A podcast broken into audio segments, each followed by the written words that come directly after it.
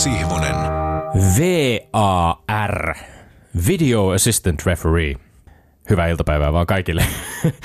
Videotuomaria. Videotuomari on käytetty Italian jalkapallon Serie Aassa nyt puolen vuoden ajan.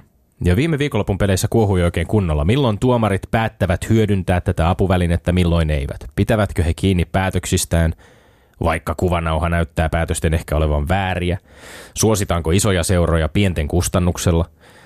On nähty paitsiomaaleina hylättyjä, ei paitsiomaaleja. On nähty kädellä tehtyjä maaleja, joiden hylkäämiseen ei löytynytkään kunnollisia videokuvia, vi- kunnollisia kuvakulmia. Nähty punaisia kortteja, joita ei muutettu keltaisiksi korteiksi, vaikka video kertoi jotain aivan muuta kuin mikä tuomarin ensireaktio tai ensimmäinen tuomio oli ollut.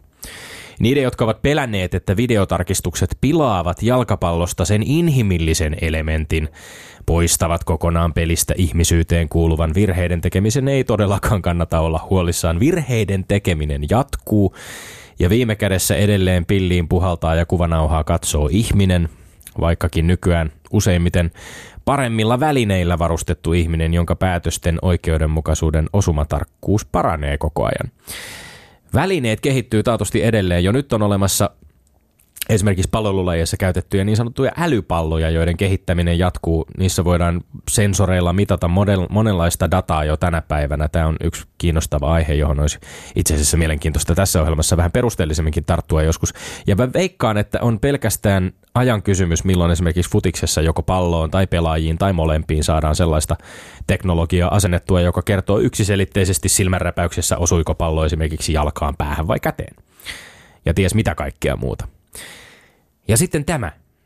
Suomalainen futistoimittaja Lari Vesander kiteyttää Twitterissä brittiläisen futistoimittaja James Horncastlein ansiokkaan artikkelin tärkeimmät kohdat nimenomaan tästä Serie A:n videotuomaroinnista. Videotuomaroinnin seurauksena filmaaminen on vähentynyt neljänneksellä, tehokas peliaika on lisääntynyt, tuomarivirheet ovat vähentyneet radikaalisti ja toiminta vieläpä kehittyy koko ajan, kun Italiassa videotuomion saaminen kesti kauden alussa keskimäärin minuutti 22 sekuntia, niin nyt niiden keskimääräinen kesto on 29 sekuntia. Päätöksiä tehdään koko ajan nopeammin ja nopeammin kehitys kehittyy. Meidän vieraana ei ole tänään palloilija, vaan hiihtäjä, joka on omalla, tai entinen hiihtäjä, joka on omalla urallaan ollut mukana myös kilpailuissa, joiden lopulliset tulokset ovat varmistuneet vasta eräänlaisen tuomaroinnin jälkeen. Ja varmasti näitä päätöksiä tehtäessä on myös tutkailtu videolta, kuka teki mitä. Kenties on syytä hieman virkistää muistia. 400 metriä matkaa maaliin. Ja Saksa ensimmäisenä. Jauhojärvi tuohon kovaan mutkaan. Ruotsi on jäänyt 100 metriä. 80 metriä sieltä ei mitaleilla tulla. Ja Sami puikkaa sisäkautta. On päästä ja pääsee ensimmäiseksi. Ja sitten Sarsi kaatuu. Ja on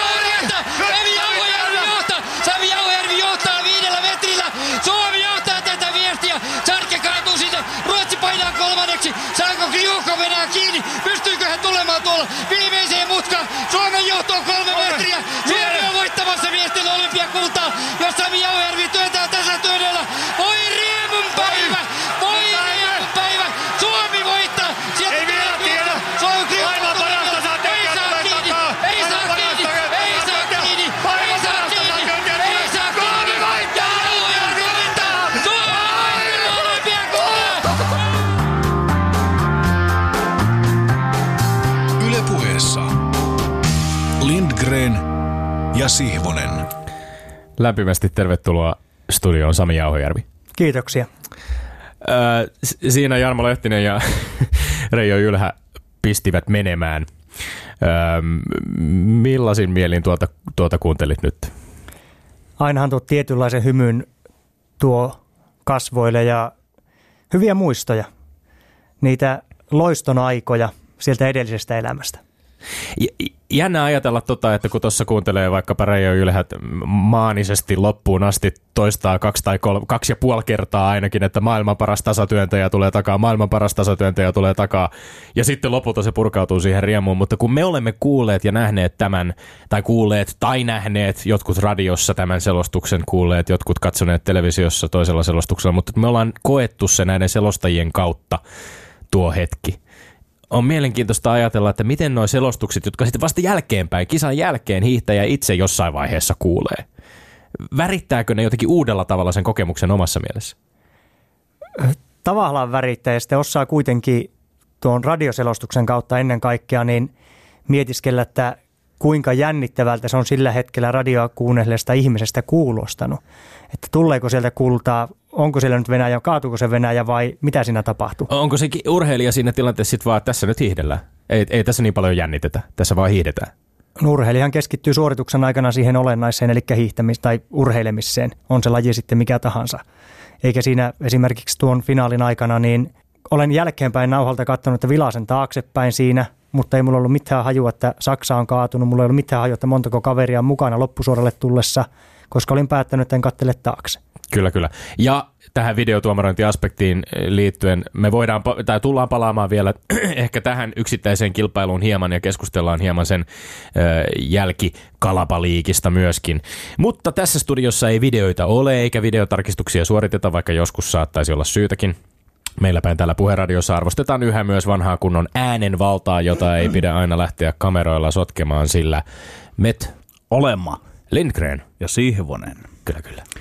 Ja samaan hengenvetoon kiskaisen omiin ja lupinen ilman brändinvalvojamme ja tuon sänkykamarikatseisen Tommi Helsinkiläisen varsinaista lupaa.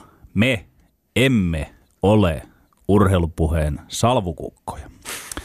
Tapasin kuluvan viikon keskiviikkona Sports Academissa sattumoisin uskollisen kuulijan, joka tahtoo esiintyä kokeellisessa urheilupuheen julkisuudessa väittelyneuvonantajien Keijo S. ja Immolassa päätelleen sissin Jyrki Teen tapaan nimellä Pera M. Pera M on paitsi uskollinen kuulija, myös oppinut kuulija. Hän on selvästi vaikutuksellemme altistunut opetuslapsemme, joka elää niin kuin olemme opettaneet.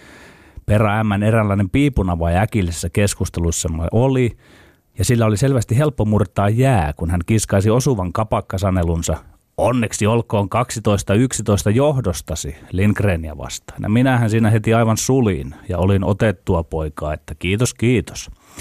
Pera M kuuntelee meitä areenasta jälkikäteen niin kuin moni muukin.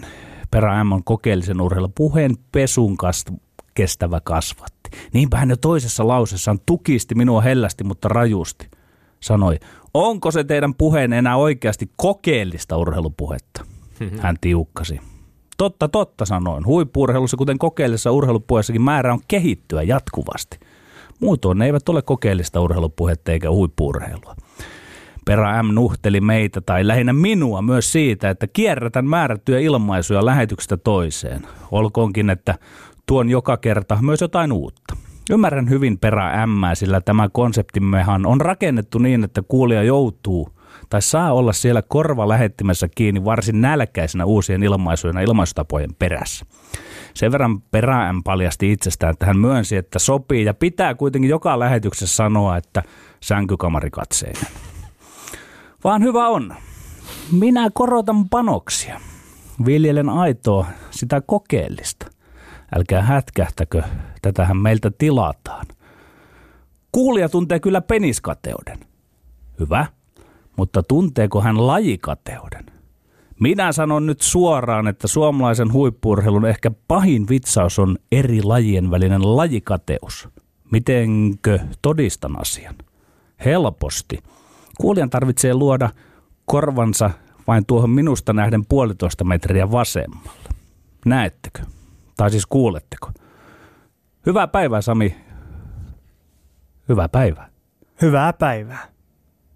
Siinä kuulitte omin korvin mitä jääkiekkokateellisimman äänen. Tuossa sanassa hyvää päivää oli jo pelkkien kirjanten välissä jonkinlainen sordino, kun hän lausui sen lätkätkä Sihvoselle. Pahaa pelkään tai oikeammin toivon, että tänään etenkin tuomarihommissa, jotka hiihtomestari Jauhojärvi saa pian hoitaa, tulemme kuulemaan negatiivista asenteellisuutta sitä väittelyjäsentä kohtaan, joka aikoinaan teki jääkiekkoilun SM-liigassa kokonaista kymmenen maalia. No, kuultavaksi jää, miten tuomarille... No niin, mä jatkan. jatka, jatka rauhassa. No, kuultavaksi jää, miten tuomarille jopa räppäri on mieluisampi kuin kendojanari. mitä, me tie- mitä me tiedetään, Petteri, siitä, mitä Sami Jauhojärvi ajattelee vaikkapa suomalaisesta hiphopista? Herra Jumala, tämä saattaa värittää häntä paljon vahvemmin kuin suomalainen jääkiekko. Kuten minä Aa. sanoin, kuultavaksi jää. Kuultavaksi jää. No niin, Yleisradio on lähettänyt meille kolme väitettä ja antanut kullekin väitteelle taas aikaa 180 sekuntia mylleröidä. Avaan sinetin. Väitteet ovat. Nyt tulee hankala sana alkuun. Yksi.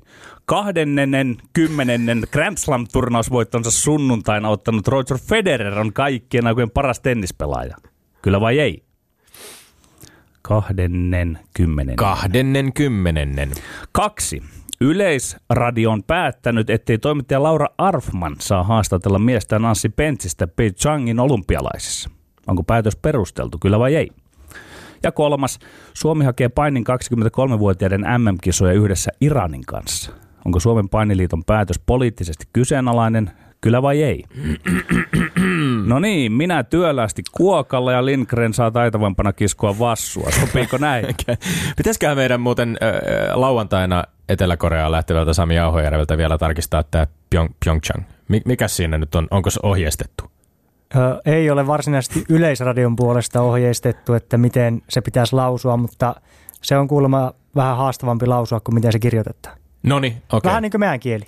Joo, kyllä, kyllä. kyllä. Ehkä se Pyong, Pyong, Pyeongchang, jonkinlainen Pyeongchang. Pyeongchang. Pyeongchang. Harjoitellaan Pyeongchang. Pyeongchang. Ei kuitenkaan joo. Pyongyang, menee Ei. siihen naapurimaahan. Se menee eri paikkaan, kyllä, kyllä. No niin, mutta ilmeisesti ollaan valmiita Ollaan siellä valmiita. ja Lähdetään menemään. lähdetään. Ensimmäinen väite.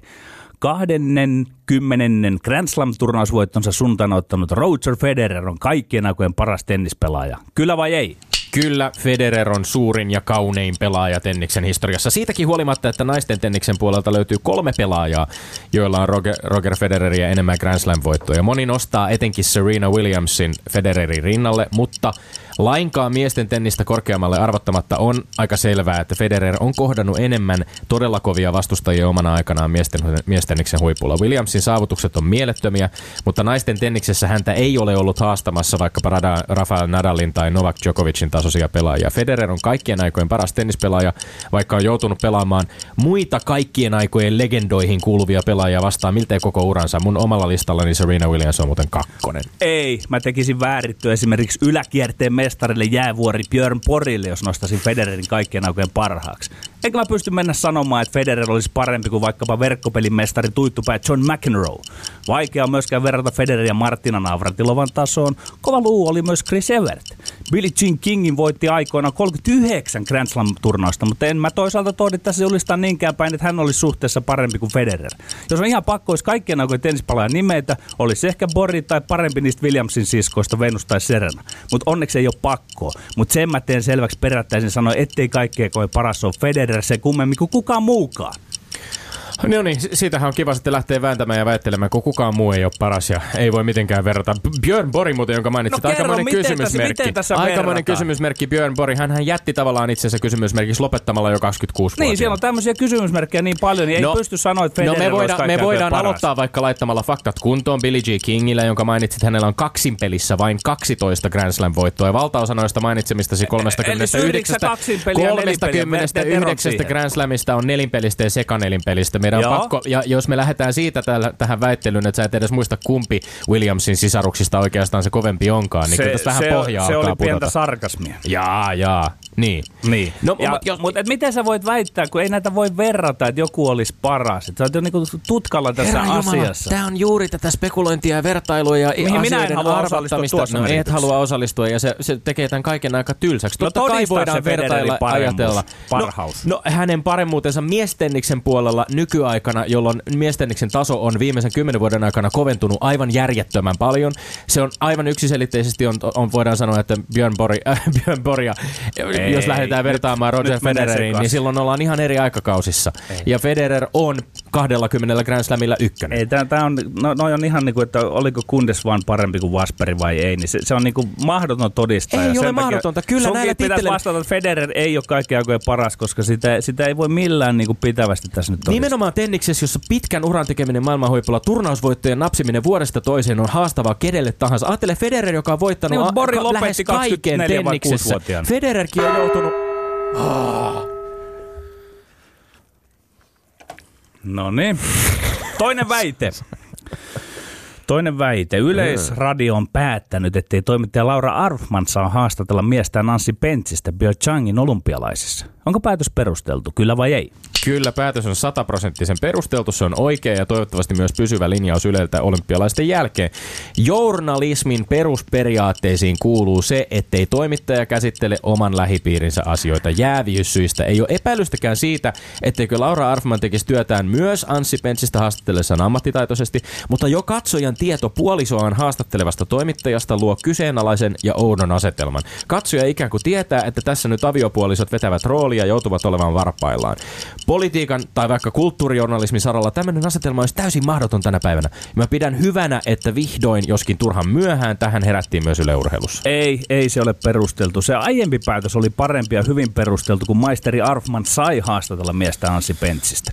Eli Yle Urheilu on pelannut nyt eräänlaisen nollasummapelin. Ensin oli parempi vanha päätös ja nyt on tämä huonompi uusi päätös. Arfman ja Pentsisen haastattelutuokiossa ei ole ollut mitään sellaista moitittavaa, että niissä olisi moitittavaa. Siinä Yle Urheilu oli oikeassa, kun se oli aiemmin tulkinut, että maisteri Arfman hoiti hyvin ja ammattimaisesti Pentsisen haastattelut. Ja edelleenkään Yle Urheilu ei ole ajanut sen suhteen väärälle kannalle, että jokin olisi mennyt väärin tai alta rimaan. Sikäli tuntuu kummalliselta, että nyt on tehty uusi heikommin perusteltu päätös. Se tunnut olevan tästä enemmän pahoillaan kuin Laura Arfman itse, joka itse asiassa otti pinnat, pin, pinnat kotiin, kun hän ei tunnu tästä olevan harmittu, harmistuneen. Hän voi rauhassa keskittyä erinomaiseen toimittajan työhönsä muiden hiihtäjien kanssa talviolympialaisissa. Kielitaitosakin puolestaan aivan loistava toimittaja. Mutta tämä juuri syö sitä, nakertaa sitä urheilujournalismin uskottavuutta, että urheilujournalismi ei oikeastaan Mun ole on edes ihan- ei- oikeaa ei, mun journalismia, on jos tällaiset jääviysperusperiaatteet unohdetaan Ei, mun mielestä se on urheilujournalismissa. ihan päinvastoin, että ammattimaisesti työhönsä suhtautuva ihminen kykenee kysymään keltä tahansa, mitä tahansa, il- ilman että antaa siihen tunteiden tulla väliin. Ja niinhän se Arfman on tähän asti onnistunut, niin mun mielestä tämä on nyt Tätä kummallista. Niin ei- Yle, Yle on, On niin onnistunut, eri kyllä. mieltä itsensä kanssa nyt tässä Yle Urheilussa. on onnistunut, mutta tätä arviota ei voi jättää toimittajan itsensä vastuulle, vaikka kuinka luotettaisiin sitä moraaliin tai integriteettiin. Entä jos vaikka Ansi Pentsinen luoja paratkoon olisi kärähtänyt dopingista? Arfman olisi sitten laitettu sivuun häntä haastattelemasta. Silloin tämä, tämä skenaario joka ker- kertoo koko ongelman, että Ei. jääviyskysymykset on pakko tajuta jo ennen kuin ne muuttuvat mahdollisesti tosi Mä, ongelmallisiksi. mä olen tästä jyrkästi eri mieltä, että, että tota, mun mielestä tunteet pitää jättää sivuun, lähisuhteet ei saa vaikuttaa siihen mitenkään. Ja niinhän on käynyt Arfmanin kohdalta, niin ei, ei ollut niinku mitään syytä tavallaan tämmöinen julkisen paineen, paineen Sulle takia ei olisi lähteä mikään ongelma esimerkiksi lähteä kärppien valmennuksessa toimivaa veljeäs haastattelemaan vaikkapa otteluiden jälkeen viikosta toiseen johonkin Aikoinaan urheilukanavalla haastattelinkin, annoin löylyä ihan kipakasti Niin, siinä, ja varmaan että- oikein korostetusti piti antaa löylyä, ettei vaan tulisi mikään semmoinen fiilis, että nyt en, mä, en mä muista, että se niin olisi mennyt, mutta että peli on peliä ja hiihto on hiihtoa ja urheilu on urheilua ja niihin Lätkä- suhtaudutaan tunteetta. Lätkäpelaaja Teemu Ranstedt sanoi, että itse en edes suostuisi urheilijana, että vaimoni olisi toimittajan roolissa tai että olisin itse vaimolleni toimittajan roolissa. Niinpä niin. Niinpä niin. Nyt tulee oikea makupala. Kolmas väite. Suomi hakee painin 23-vuotiaiden MM-kisoja yhdessä Iranin kanssa. Onko Suomen painiliiton päätös poliittisesti kyseenalainen? Kyllä vai ei? Kyllä, päätös on poliittisesti kyseenalainen. Iranissa naiset eivät voi painia kansainvälisessä turnauksessa, elleivät kaikki toimitsijat ole naisia. Yleisö koostuu pelkästään naisista. Se, että Suomen painiliitto lähtee yhdessä Iranin painiliiton kanssa järjestämään kisoja ja ottaa järjestääkseen kisojen kreikkalaisromalaisen eli myös naisten painin, on todella ongelmallista. Juuri tällaisten tekojen poliittisuutta meillä ei kyetä näkemään. Suomi tukee tällä päätöksellään Iranissa epätasa-arvoa, kun se auttaa systemaattista sukupuolisyrjintää harjoittavaa maata välttämään tämmöisen mahdottoman tilanteen. Eli molemmat sukupuolet käsittävän painiturnauksen järjestämisen Iranissa. Ei. Tämä, tätä app, odota hetki, tätä voi selittää parhaimpään niin paljon kuin sielu sietää, mutta tämä päätös on ihmisoikeus- ja tasa-arvon näkökulmasta surkeaa konttausta. Ei, päinvastoin päätös on poliittisesti hyvä, vaikka politiikkaa ei pidäkään sotkea urheiluun. Juuri tällainen veijari se urheilumokoma on. Se luo siltoja erilaisten kansakuntien välille. Urheilu ei piittaa esimerkiksi uskonnoista eikä yhteiskuntajärjestyksestä. Ja aina voidaan, jos veivaamaan aleta pohtia ja kiittää myös Irania, että se hakee painin 23-vuotista MM-kisoja tällaisen kovia länsimaisia kapitalistisia arvoja kannattavan Suomen kanssa. Vaikka länsi on Irania sortanut vuosien saatossa, Iranissa ilmeisesti katsotaan, ettei heikäläinen urheilu siitä mene pilalle, jos suomalaisen urheilun, tässä tapauksessa painin kanssa lyödään hynttyyt yhteen.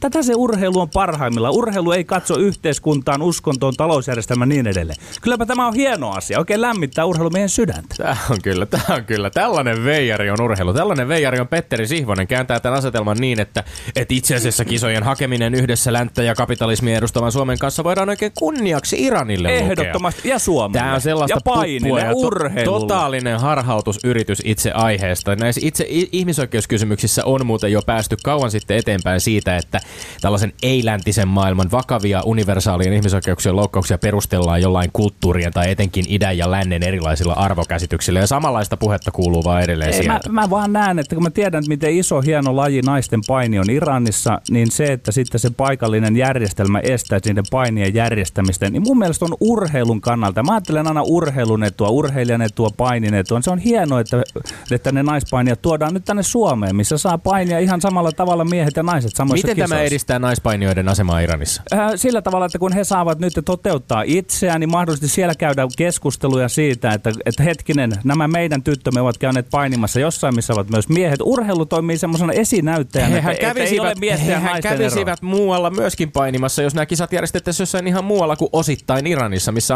vaan, annetaan vain miesten painia. Kun Niin, painiliiton, antaa miesten painia siellä ja naiset voi painia täällä ja kun Suomessa. painiliiton toiminnanjohtaja Pertti Vehviläinen sanoi, että emme halua sotkea urheilua ja Hyvä, politiikkaa. Tämä, ja tämä veijarista puhuminen, tämä on ihan uskomattoman naivin kuvan antaa urheilun parissa työskentelevän ihmisten ajattelusta ymmärryksestä. No tässä- Tehdään päätöksiä, joilla on ihan selviä poliittisia merkityksiä ja vaikutuksia. No sinä näköjään tiedät. sit minä ja Vehviläinen, jotka ollaan, minä olen joskus pienenä poikana paininutkin pikkusen. Nostetaan kädet. Oh, Nostakaa pystyyn. Nostetaan kädet. Aika loppu. Aika loppu kyllä. ja Huomauttaa tuomari. Aivan pienen jinglen kuluttua, rullattua saamme kuulla, mitä kaikkea tästä on mieltä Sami Jauhojärvi.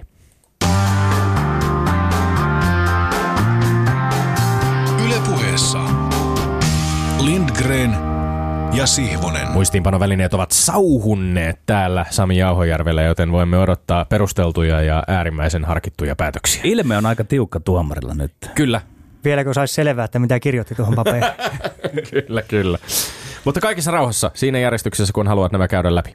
No lähdetään tietenkin siinä järjestyksessä, missä ne te kävitte läpi, eli tämä Grand Slam. Kyllä vain. Kysymys, onko Fetsku. Roger Federer, Sveitsin kukko, niin kaikkina ja aikojen paras tenniksen pelaaja, nyt 20 Grand Slam voitollaan, jotka tiettävästi kaikki on kaksin pelistä. Hu- Huomasitko hienosti väisti sen 20 sanomisen näin, että laittoi sen toiseen muotoon? Mullakin meni puolet niistä oikeisiin. Joo, kyllä.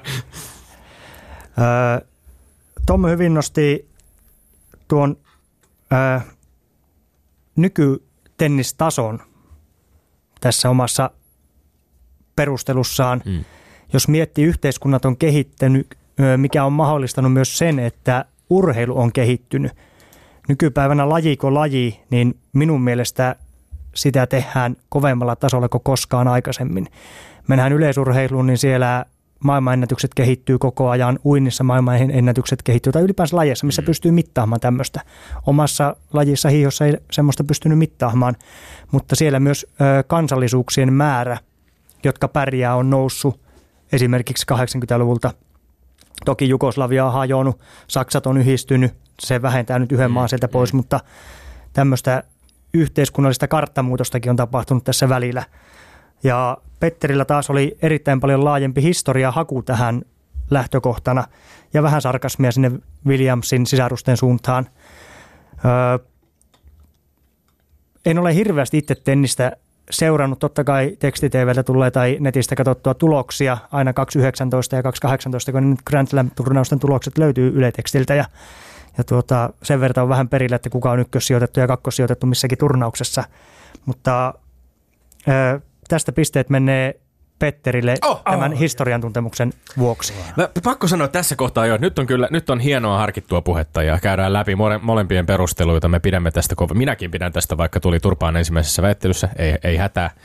Öö, ja tämä, ja, mutta jos joo. saa vielä sanoa tähän, niin tota, tämä on mielenkiintoinen tämä historiallinen tulokulma, että jos mietitään, Kyllä. että kuinka vaikea Sami Jauhojärvi sinun oli voittaa olympiakultaa, niin mun arvion mukaan se on yhtä vaikeaa voittaa nyt kun sitten kymmenen vuoden päästä voittaa joku toinen. Eli se, se on hirmu hankala häntä pitää parempana, vaikka se hiihto menee eteenpäin silloin kymmenen vuoden päästä. Sitten taas nyt kun se on mennyt eteenpäin sinun aikana, niin se ei ollut yhtä kovaa silloin 10-20 vuotta sitten. Että, tämä on silloin esimerkiksi minun uran alussa, kun mulla kuitenkin kansainvälinen ura kesti arvokisatasolla 16 vuotta, mm. niin sillä kokemuksella, millä minä esimerkiksi hiihin 2009 MM, jos myös päässyt 2001 MMiin, ja siinä kunnossa, niin todennäköisesti myös taistelu 2001 mitalista. Kyllä. Näiden aikakausien vertailussa nostettakoon esiin tässä vielä lopuksi tennikseen liittyen Pat Cash, Australian entinen tennistähti, joka totesi tämän viimeisimmän australian avointen, avointen voiton jälkeen, kun Federer otti nyt siis kolmannen Grand Slaminsa vuoden sisään ja muistaakseni edellisen seitsemän vuoden aikana hän oli niitä voittanut kaksi. Eli on nyt todellisen tällaisen uuden kukoistuksen 36-vuotiaana kokenut, niin, niin Pat Cash totesi, että tämä nykyinen 36-vuotias Roger Federer kukistaisi nuoren Federerin erin 3-1. Eli kiinnostavaa. Ja, ja, niin, vähän mitä mm. Sami Jauhojärvi tuossa sanoi. Kyllä, ja Federer, Federer voidaan varmasti niin kuin laittaa kanssa siinä mielessä semmoiseen äh, poikkeusyksilön äh, muottiin, joka on onnistunut uskomattoman pitkän aikakauden aikana myöskin kehittämään omaa peliään niiden ö, pelin vaatimusten mukaisesti, kun peli menee eteenpäin ja, ja vaatimukset koko ajan tavallaan lisääntyvät myöskin urheilijakohtaan. Ja jos miettii sitä vielä niin urheiluvalmennuksen tietämys fysiologiasta on kehittynyt Federerinkin uran aikana aika paljon. Mm. Ö, jos miettii tennistä loukkaantumisherkkänä lajina, niin on pystynyt harjoittelemaan niin, että on pystynyt, joka on mahdollistanut pitkän mm, uran. Kyllä. Kun esimerkiksi Björn Borg, oliko se nyt 26-vuotias, kun oli lopettanut, mm. mahdollisesti lopettiko vammojen takia, vai oliko saavuttanut vain niin paljon, että ei ollut enää motivaatiota, oli riittävän paljon viivan alla pankkitilillä tavaraa, mikä nyt olikaan syy. Mutta moni urheilija nykyään pystyy jatkamaan omaa uraansa pitempään kuin mitä aikaisemmin. Sen takia, että tukevat harjoitteet on kehittynyt tai valmentajat tiedostaa nämä niin sanottua loukkaantumista estävät ja tukevat, tai ne, ei ne tue loukkaantumista, vaan sitä loukkaantumisen estämistä tukevat harjoitteet, niin ö, se mahdollistaa sen pitemmän uran. Onko hiihdossakin, näyttäisikö olevan tällä hetkellä niin, että jatketaan muutamia vuosia pidempään, mitä ennen jatkettiin? Hiihto on sinänsä armelias laji, että siinä melko vähän on vammoja. Mm. Ja oikeastaan, jos juoksijoilla on takareijät ja akillesjänteet, jalkapöydät sökönä, niin meillä se on selkä, johon kohdistuu eniten ongelmaa ja sitten kun tuota korea pitää kunnossa, joka, jonka tietämys on kehittynyt huomattavasti, niin kyllähän se mahdollistaa sen kautta sitten pitemmän uran. Muun muassa Björn Dääli aikanaan selkävaivoihin joutui lopettamaan uran. Pari vuotta vielä yritti kekkuloja siinä. Toki se tuli ymmärtääkseni ja muistaakseni loukkaantumisen kautta, että se kaatui rullilla ja loukkasi selkänsä siinä. Mutta nykytietämyksellä se olisi mahdollisesti pystytty kuntouttamaan. Pian näyttää Korea, kuka on pitänyt kunnossa Korea. Eli Roger, Federeristä, Roger Federeristä moni on, on toki sitä mieltä, että kyseessä ei ole pelkästään kaikkien näköjen tennispelaaja, vaan jopa ehkä kaikkien näköjen urheilija. Mutta tämä spekulointi jatkukoon. Siihen voi osallistua myöskin hashtagillä LS-puhe Twitterin puolella, mutta mennään eteenpäin toiseen väittelyyn, jossa Väänsimme Yleisradiosta, jonka hommissa itsekin olet tuonne Etelä-Koreaan lähdössä olympialaisia selostamaan. Joo. Laura Arfmanin roolista hiihtoselostaja tai toimittajana. Tässä nyt on semmoinen dilemma, että Anssi on minun entinen kollega ja Laura on minun nykyinen kollega, että avioparissa on vain siirrytty nyt miehestä naiseen sitten kollegana. Öö, lähden Petteristä liikkeelle. Olen samaa mieltä, että Laura saisi haastatella Anssia olympialaisissa ja minusta olisi ihan suotavaakin, että haastattelisi siellä ei ole minkäänlaista jäävyysongelmaa minun näkökulmasta. Erittäin ammattimaisesti aviopari ja aikana jo hellupari hoiti näitä asioita. Ja mitäpä jos Ylen johto ei tietäisi, että ne on naimisissa tai että he seurustelee, tai aikanaan seurusteli siis, niin eihän Yle, johon tarvitsisi edes miettiä tämmöistä jäävyysasiaa siinä silloin, eikä ne varmasti olisi sitä niistä haastatteluista huomannut edes. Laura on äärimmäisen ammattimainen työntekijä ja tekee taustansa hyvin ja pystyy siirtämään tunteet pois siinä hetkessä, jos nyt esimerkiksi muutampi viikko aikaa tuossa Vantaa Hakunilassa, kun Anssi voitti Suomen mestaruuden vapaa 15, niin ei se näkynyt siinä Laura haastattelussa mitenkään. Petteri sanoi kuitenkin, että jotenkin viittasit siihen, että tunteetta pystyy urheilua käsittelemään, niin urheiluhan on pelkkää tunnetta katsojalle ainakin. Ja onhan se urheilijallekin. Ja jos siitä ei tulisi minkäänlaisia tuntemuksia tai tun, tunteita, niin harva sitä tekisi. Et siinä en, en nyt komppaa ihan Petteriä tässä asiassa. Minun mielestä urheilu tosiaan on pelkkää tunnetta. Tommilla taas niin perustelu oli minun mielestä kyllä aika hyvä. Sanoit, että roolin vetämistä tämä haastattelutilanteet, niin tuli tämmöinen pieni vitsi mies, että eikö kaikki avioliitokki ole pelkkää kulissien ja roolin vetämistä. en puhu nyt omasta puolesta, vaan muiden. Välttämättä ei aina, ei aina joka tilanteessa kuitenkaan Yleisradion TVn valvoessa, mutta tota, hyväksytään tämä lisähuomio. Joo, tuota, jos miettii olympialaisia, niin Laura Arfmanillehan Anssi Pentsinen on vain yksi haastateltava siinä yhdessä kisakokonaisuudessa. Niitä haastateltavia on mitalistit yleensä haastatellaan kaikki suomalaiset, ehkä jotkut mielenkiintoiset tapaukset, siltä otetaan, että puhutaan noin 10 prosentista lähetyksen aikana haastateltavista yksilöistä. Toki Laura pelaa tässä varman päälle. Voisin kuvitella, että jos Anssi Pentsinen voittaa Pyeongchangissa kultaa, niin vaikea siinä tilanteessa enää on vaimo silloin tunteita peitellä. Ja saattaisi tulla vähän semmoinen, no jopa floppihaastattelu sitten.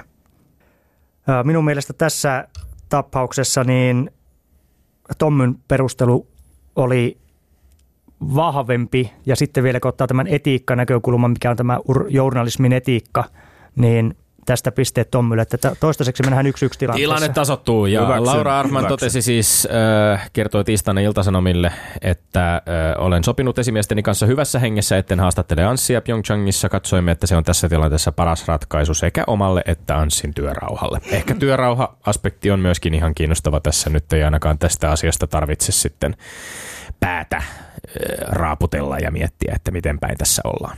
Saatikka sitten kuitenkin urheilijan yksi uraan päätavoitteista olympialaiset neljän vuoden välein ja sitten kun vaimo esittäisikin hankalan kysymyksen, niin siitä vielä saataisiin aviokriisi kisojen aikana. Se, niin...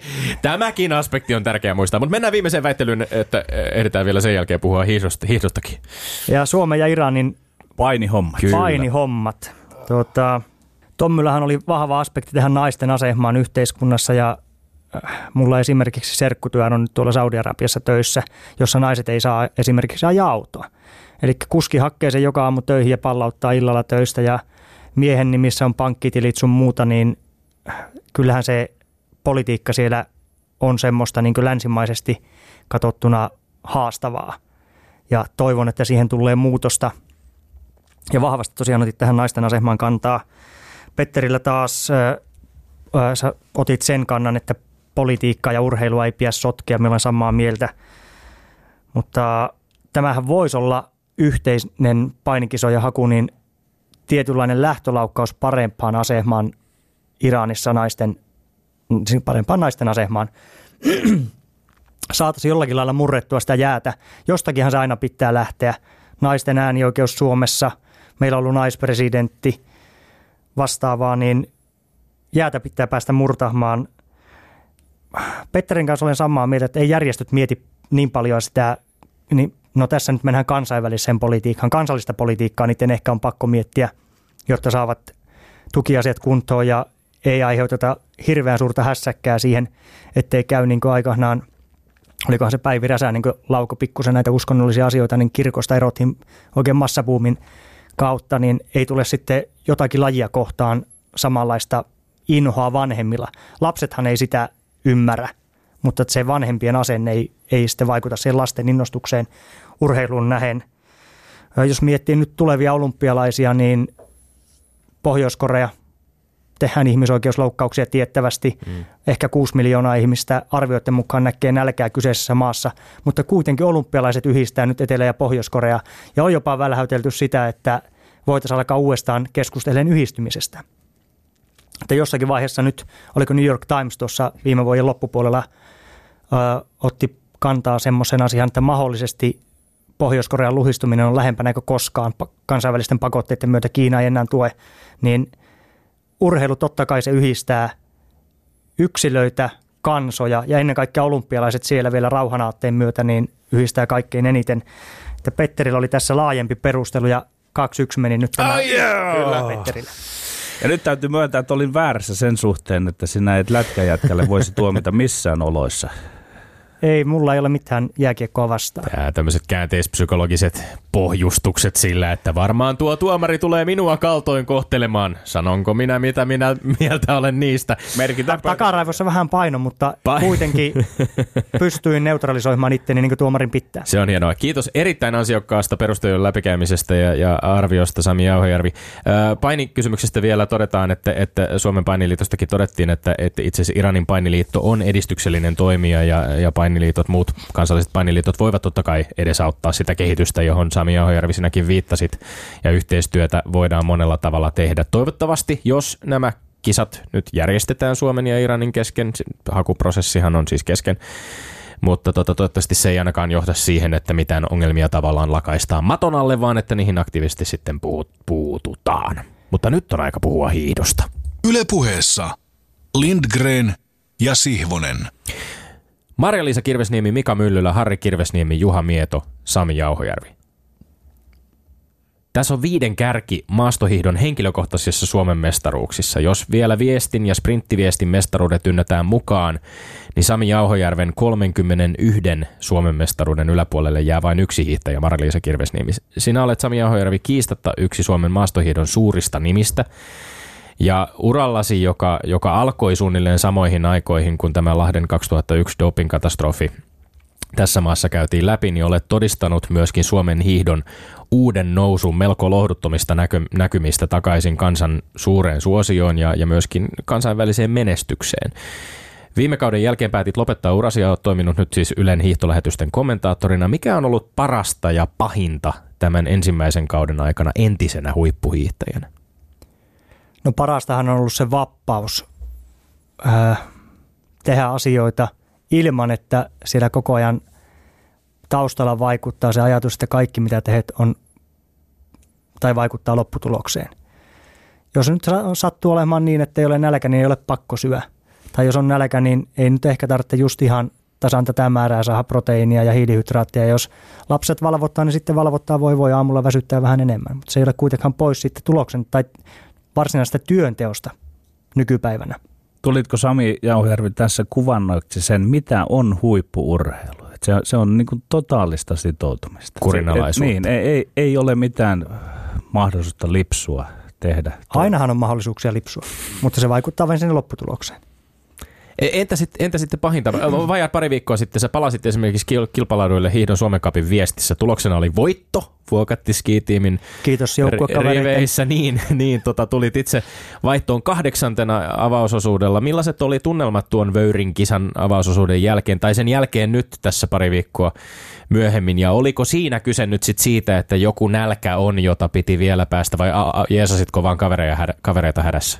No itse asiassa tässä nyt on se, että kun me aikanaan Vuokatti skitiimin managerille Koivusolla Hannulle lupasin, että käyn sen verran lenkillä, että pystyn tarvittaessa paikkomaan viesteissä, enkä tule avausossuolta viimeisenä vaihtoon, niin tässä oli pelkästään tämän lupauksen luna- lunastamista nyt ja kyllä minä yritin Koivusolalle puhua, mutta meillä on vielä siellä yksi mies, joka voisi hiihtää, että minun ei tarvitse sinne vöyrille lähteä. Mulla ei, voin sanoa suoraan, että mulla ei ole minkäänlaista paloa takaisin enää ollut kilpaurheiluun. Paloa ei ole ollut, mutta monet kuitenkin huippurheilijat lopettamisen jälkeen puhuvat sellaisesta jonkinlaisesta tyhjyyden tunteesta tai, tai jossain tapauksissa jopa niin kuin saattaa tulla voimakasta masen, masennustakin tai, tai joten, jotenkin sellainen iso palanen, kun elämästä poistuu, niin on, on vaikea jatkaa. Onko nämä tuntemukset ollenkaan tuttuja sulle? No miehän sen masennuksen käsitteli jo silloin 2014 syksyllä astmalääkkeiden sivuvaikutuksena, että se tosiaan yks, yksittäinen astmalääke, joka aiheutti masennuksen itsetuhoisia ajatuksia, niin minä totesin, että antaapa masennusten olla sitten tämän myötä tässä.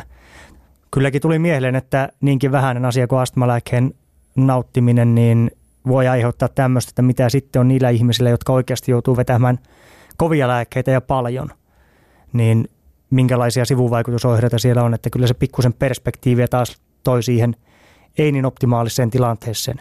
Itsehän on saanut aika optimaalista tilannetta elää, että on ollut siellä koko ajan vähän niin kuin ravintoketju huipulla.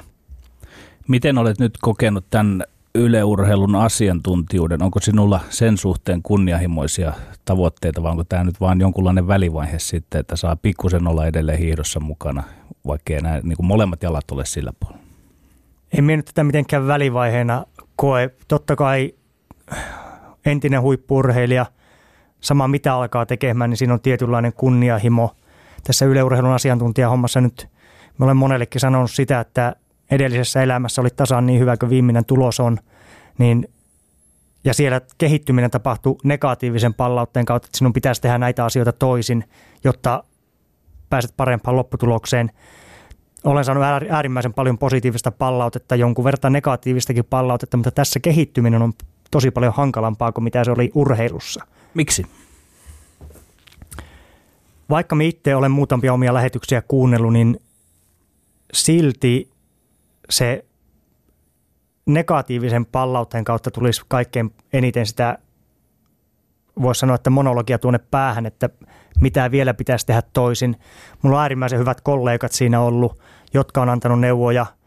On tuttuja, jotka toimii media-alalla, jotka on antanut neuvoja, että miten lähet rakentamaan sitä lähetystä esimerkiksi. Tämä työyhteisö on ollut, tähän on ollut helppo astua, mutta silti kun on elänyt parikymmentä vuotta sitä elämää, että koko ajan miettii yhden yksittäisen potkun joka lenkillä mietit, että se varmasti menee oikein, miten se työntö menee, mistä käsi menee, niin tässä ei pysty yhtä, yhtä paljon ei pysty analysoimaan kuin mitä huippurheilussa pystyy. Tomi mainitsi toimittajan Laura Arfmanin yhteydessä tämän roolin ottamisen. Miten, mitä olet itse sen mieltänyt, että vedätkö roolia vai oletko oma itsesi, kun olet asiantuntija? Pientä roolia pakko on vettää, että ei nyt ihan voi kaikkea päästää suusta ulos, mitä näkee ja ajattelee. Sitten siinä velvoittaa semmoinen niin kohteliaisuus toisia kohtaan – No se perspektiivi sinulla on joka tapauksessa, olet jo puhunut siitä tässä itsekin äh, 16 vuotta kestänyt, onko se niin 16 vuotta kestänyt? Arvokisauraa jo 2001-2017. Kyllä. Äh, perspektiivi hiihtoon, hiihdon kehittymiseen ja myöskin aika moniin vielä, koska lopettamisestasi on niin vähän aikaa, niin ihan näihin nykyhiihtäjiin on, on suuri osa tästä porukasta, joka tulee taistelemaan olympiamitaleista Pyeongchangin kisoissa, on, on sinun entisiä kilpakumppaneitasi, joten tunnet ja tiedät heidät äärimmäisen hyvin ja perusteellisesti. Mutta mä mietin sitä, että kun itse, itse lähdössä nyt viikonloppuna Pyeongchangiin ensimmäisiin talviolympialaisiin muussa kuin hiihtäjän roolissa, niin onko se, mit, miten se tässä roolissa kisoihin lähtö poikkeaa niistä tuntemuksista, joita sinulla on ollut urallasi ennen Torinoa, Vancouveria tai Sochia?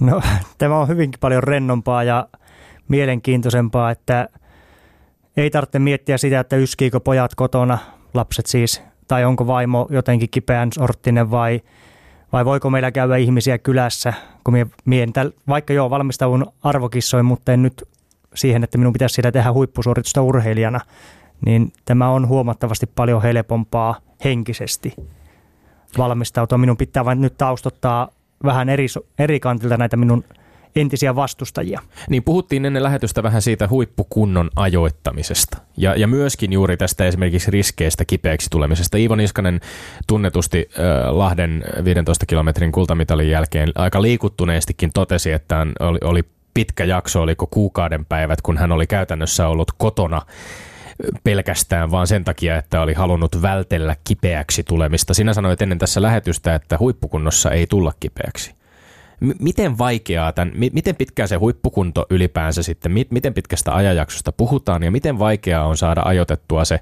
maksimaalinen oma kunto juuri siihen tärkeimpään hetkeen, kun niistä olympiamitaleista väännetään? No lähdetäänpä tähän Iivo Niskasen tappaukseen, että pari viikkoa oli tai kuukauden kotona Iivolla perheettömänä tämä on aika paljon yksinkertaisempaa, kun sitten meillä maajoukkueessa on aika kokeneita urheilijoita, joilla on perhettä jo. Niin perustelepa lapselle se, että nyt et mene kyllähän tuonne, siellä lapset on ollut päiväkoissa ja sieltä saattaa joku tauti tulla mulle, kun minä valmistaudun arvokissoin. Tai nyt jos kaveri haluaa tulla kylään, niin se pitää varmasti varmistaa, että se ei yski, eikä sillä sisarukset yski, eikä vanhemmat yski tai vastaavaa. Niin tämmöisen, no perheettömälle se on huomattavasti paljon vielä stressittömämpää aikaa kuin mitä on perheelliselle sitten. Esimerkiksi MM-kissoihin oli valmistautumisleirillä 2017 Lahtea varten ja piti tulla vielä kolmeksi neljäksi päiväksi kotia. Pari viikkoa oli tullut reissussa, sitten pari päivää kotona ja sitten semmoinen puolentoista pari viikon rypistys siihen arvokisoja päälle. Olisi ollut mahtavaa käydä lattaamassa akkuja kotona, mutta siellä vattatauti päällä, niin hupsan keikkaa painankin suoraan kisakylään. Suunnitelmat saattaa mennä uusiksi aika äkkiäkin, kun ö, riskejä vältetään. Mutta itse asiassa absoluuttisessa huippukunnossa, niin siinä kroppa toimii niin optimaalisesti, että silloin ei tule kipeäksi. Mutta välittömästi kun se huippukunto alkaa vähänkään taittumaan, vaikka pystyy vielä siihen yksittäiseen huippusuoritukseen samanlaiseen kuin mitä siinä itse, itse absoluuttisen huippukunnon niin kovimmassa vaiheessa, niin sieltä saattaa jo alkaa tulemaan, että joku kropan järjestelmästä alkaa antamaan periksi vähän ja saattaa tulla kipeäksi tai sinne huippukuntoon pyrkiessä. Siinä nyt on tämä niin sanottu muotisana open window – varsinkin kun paljon on harjoiteltu ja sitten kun löysätään harjoittelu, että kroppa pallautuu ja pääsisi sinne huippukuntoon, koska kuntohan kehittyy levossa. Ei yksittäinen harjoitus tiputtaa suorituskykyä ja sitten kun pallautuu, niin se suorituskyky superkompensaatioteorian mukaan pitäisi nousta kovemmalle tasolle kuin mitä se oli ennen sitä harjoitusta. Mm. Niin siinä vaiheessa sitten kun on paljon harjoiteltu, kuormitettu, kaikki elimistön järjestelmät on niin hälytystilassa, että mikä tämä on tämmöinen epänormaali tila – ja sitten kun löysää harjoittelua, niin myös puolustusmekanismi menee vähän niin kuin lepotilahan, että okei, nyt sai vähän aikaa hengähtää ja silloin sinne pääsee helpommin pöpöjä. Niin se on se vaihe, missä pääsee tosiaan mahdollisesti sairastumaan just ennen absoluuttista huippukuntoa, tai kun se lähtee taittumaan no, poispäin. Nyt tästä kunnon ajoittamisesta vielä, nyt tässä on uutisoitu ihan äskettäin äh, Krista Pärmäkosken sairastumisesta ku, kuumen noussut. Äh, nyt jos puhutaan, ajatellaan tätä ajoittamista ja ajatellaan tätä valmistautumista kisoihin, miten, miten sinä asiantuntijana itse esimerkiksi nyt sitten ajattelet hänen tilannettaan? Hän on yksi Suomen suurimmista maastohiidon mitalitoivoista, e, ellei suurin. Onko tässä nyt niin kuin, äh, kova takaisku se, että, että näin lähellä kisojen alkua Krista tulee kipeäksi? Ei ole minun ymmärtääkseni minkäänlainen takaisku, jos puhutaan yksittäisistä muutamista kuumepäivistä, että siellä ei ole hengitystieinfektiota tai vattatautia tai mitään muuta vakavampaa, jotka jäisi sitten jylläämään ja muuttaa sitä oman elimistön ainevaihunnan toimintaa. Tämmöinen yksittäinen kuumepäivä, niin se vain pikkusen tuopi lisää lepoa ja, tai yksittäiset kuume, pari kuumepäivää niin tuopi lepoa ja, ja saattaa olla jopa vain hyväksi. Mennään Sami Jauhojärvi siihen hiihdon kokemukseen, kun oikein kulkee. Ja näin maalikkona ajattelisin äkkiä, että se on ennen muuta jaksamiskysymys, mutta se on ilmeisesti myös tekninen kysymys. Kuvaile vähän sitä, kun sinä koet, että nyt menee hyvin. Mitä siinä tapahtuu? Silloinhan ainoa rajoittava tekijä on oma nopeus. Että kaikki lihakset, jäntteet, kaikki ne soljuu siellä omassa kropassa just niin kuin pitää. Liikkuvuudet on huipussaan. Siellä toimii kaikki ihan täydellisesti. Maitohappo ei tunnu yhtään missään. Pari kertaa alamäessä puhalla pystyt lähteä latohmaan taas seuraavan nousuun ihan täysillä. Sitä tunnettahan urheilija mettästää ja kun sen saa muutaman kerrankaan tai vaikka kerrankin kokea. Me sanotaan, että jos tavan ihminen saisi kokea huippukunnon – absoluuttisen kestävyysurheilun huippukunnon edes kerran elämässään, niin se pyrkisi siihen jollakin tasolla kuitenkin koko ajan. Ja se, mitä minä eniten kaipaan omalta aktiiviuralta, on se huippukunto. Oikeastaan muutamia siltä kaipaa. Ylepuheessa Lindgren ja Sihvonen. Parasta huumetta siis. No se on kyllä parasta huumetta kieltämättä. En ole minkään muun sortista huumetta kokeillut, mutta voisin kuvitella, että ei se nyt ainakaan samanlaisia tunteita anna. Sami Jauhojärvi, sä oot syntynyt Ylitorniossa 1900. Ylitorniolla. Ylitorniolla. On, on eroa, että onko kusessa vai kusella. Erinomaista.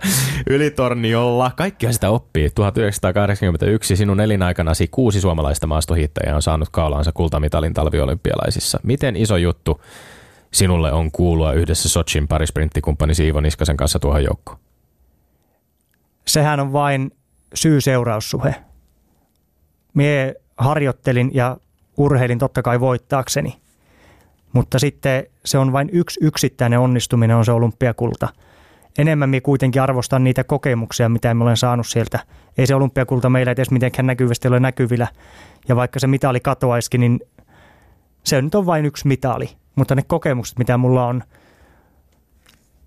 elämänkokemus ennen kaikkea, tappioiden kautta on tullut se nöyryys. Pikkuhiljaa iän myötä on tullut se ymmärrys siihen esimerkiksi, että miksi sijalle 100 SMissä hiihtävä urheilija, miksi se käyttää kaiken vapaa-aikansa, kaikki lomansa, kaikki liikenevät rahat siihen laihin. Siksi, että se on intohimo. Ja se, että me olen saanut tehdä omaa intohimoa työkseni 16 vuotta, 17 vuotta, niin onhan se suuri rikkaus. Haittasiko sinua koskaan tai ärsyttikö se, että niin kun Tommi luetteli tuossa valtavat SM-menestykset, olit kuitenkin aivan huippuhiihtäjä. Minun mielestäni olit huippuhiihtäjä ennen tätä olympiakulta, mutta kun Suomen kansalle ei meinaa mikään riittää, että se ei riitä, että on kymmenen sakissa, niin ärsyttikö tämä? Niin voi, jos mä jatkan tätä vielä, siis kävin listoja, tilastoja läpi ja, ja aika usein me arvioidaan nimenomaan näiden tulosta, näiden kärkisijojen ja arvokisan mitalien perusteella urheilijaa, kun esimerkiksi sinun kohdallasi, sinun urallesi maastohiihtäjänä mahtuu omien laskujeni mukaan 65 top 10, top 10 sijoitusta maailmankapin osakilpailuissa. Aika paljon. Se niin. on aika paljon. En ole itse laskenut koskaan noita. tuota, joo, ja vain yksi voitto.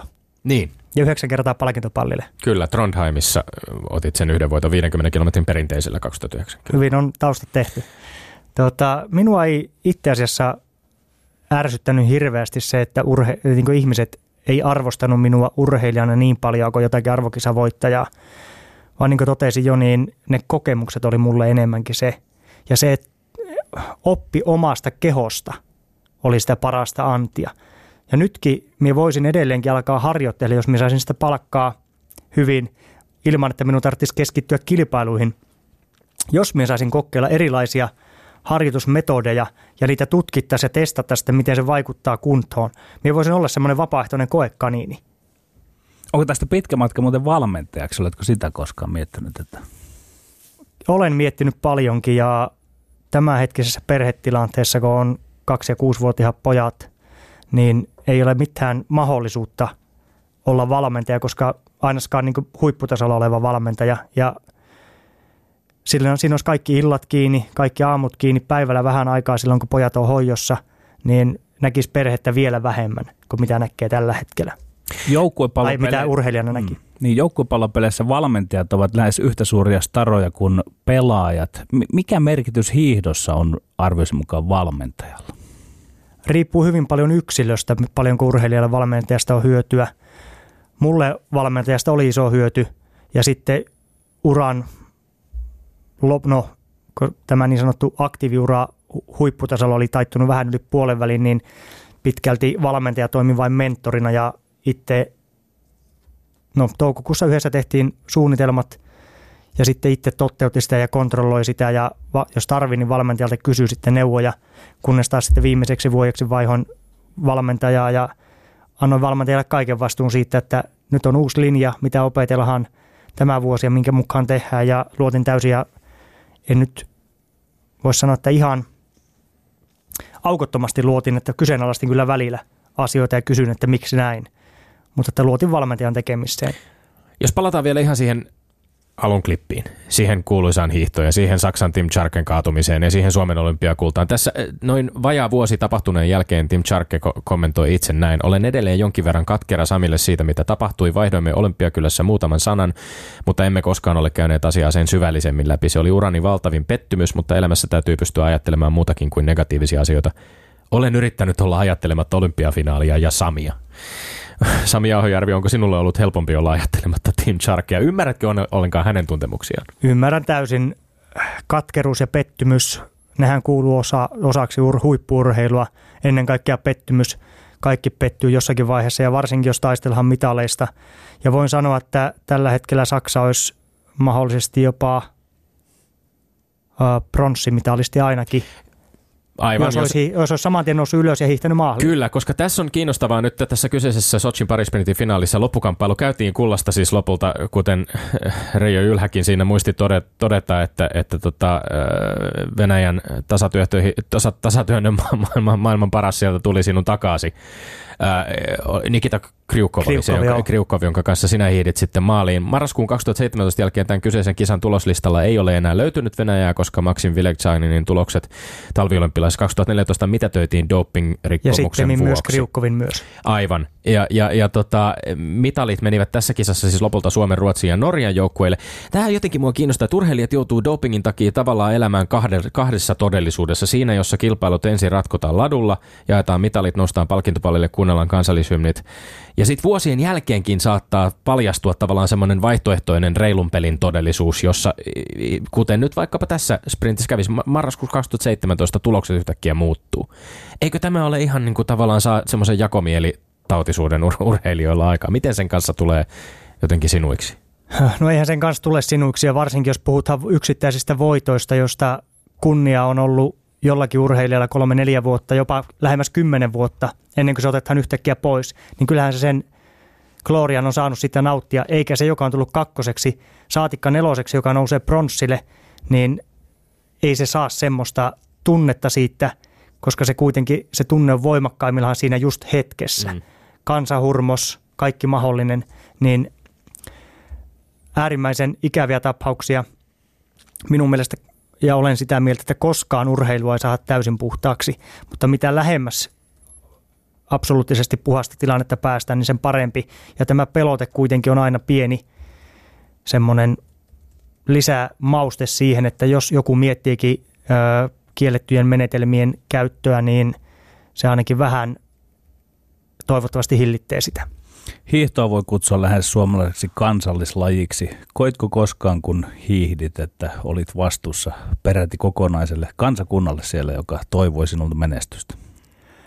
Mie hiihin aina itselle, kaikesta huolimatta. Edustin Suomea, olin ylpeä siitä, talvisoa henget sun muut sisut, mitä meillä onkaan. Mutta ei ne koskaan siinä itsessään suorituksessa pyörinyt mielessä, eikä mulla pyörinyt mielessä se, että minä pääsen maamme laulua laulamaan, vaan mulla pyöri se, että mahdollisimman nopeasti maaliin ja minä voitan. Miten on Sami Jauhojärvi asiantuntijana, vielä viimeinen asiantuntija-arviosi, tuleeko Suomeen mitaleita Pyeongchangin maastohiihdossa? Ja jos tulee, niin haluatko arvuutella niiden määrää? No neljästä viiteen mitalia on minun arvio maastohiihosta, tai sanotaan kolmesta viiteen mitalia. Naisten parisprintti on yksi vahvimpia, totta kai Krista Pärmäkoski, naisten viesti Iivo Niskanen – miten Matti Heikkinen kuntoutuu, miten Suomen parisprintijoukkue, heikompi tekniikka kuitenkin kuin vappaa on nyt kysymyksessä, niin useampia mitaleita. Loistava. Lämmin kiitos vierailusta Sami Jauhojärvi. Kiitos. Ja sitten Tommi Lindgrenin maineikkaat urheiluterveiset. Moottoriurheilun Formula 1 F1, F1 kaupallisten asioiden toimitusjohtaja Sean, Sean Bratchesille, joka lausui tällä viikolla, vaikka varikkotyttöjen palkkaaminen on ollut yksi F1, F1 pääasioista vuosikymmeniä, meidän mielestämme se ei ole enää brändissämme tärkeää ja on selkeästi ristiriidassa nykyyhteiskunnan kanssa. Vähäpukeiset naiset saavat siis F1-varikoilta lähteä ja jo oli aikakin. Me olemme Lindgren ja Sihvonen, pysykähän tyylikkään. Kuulemiin. Ylepuheessa Lindgren ja Sihvonen.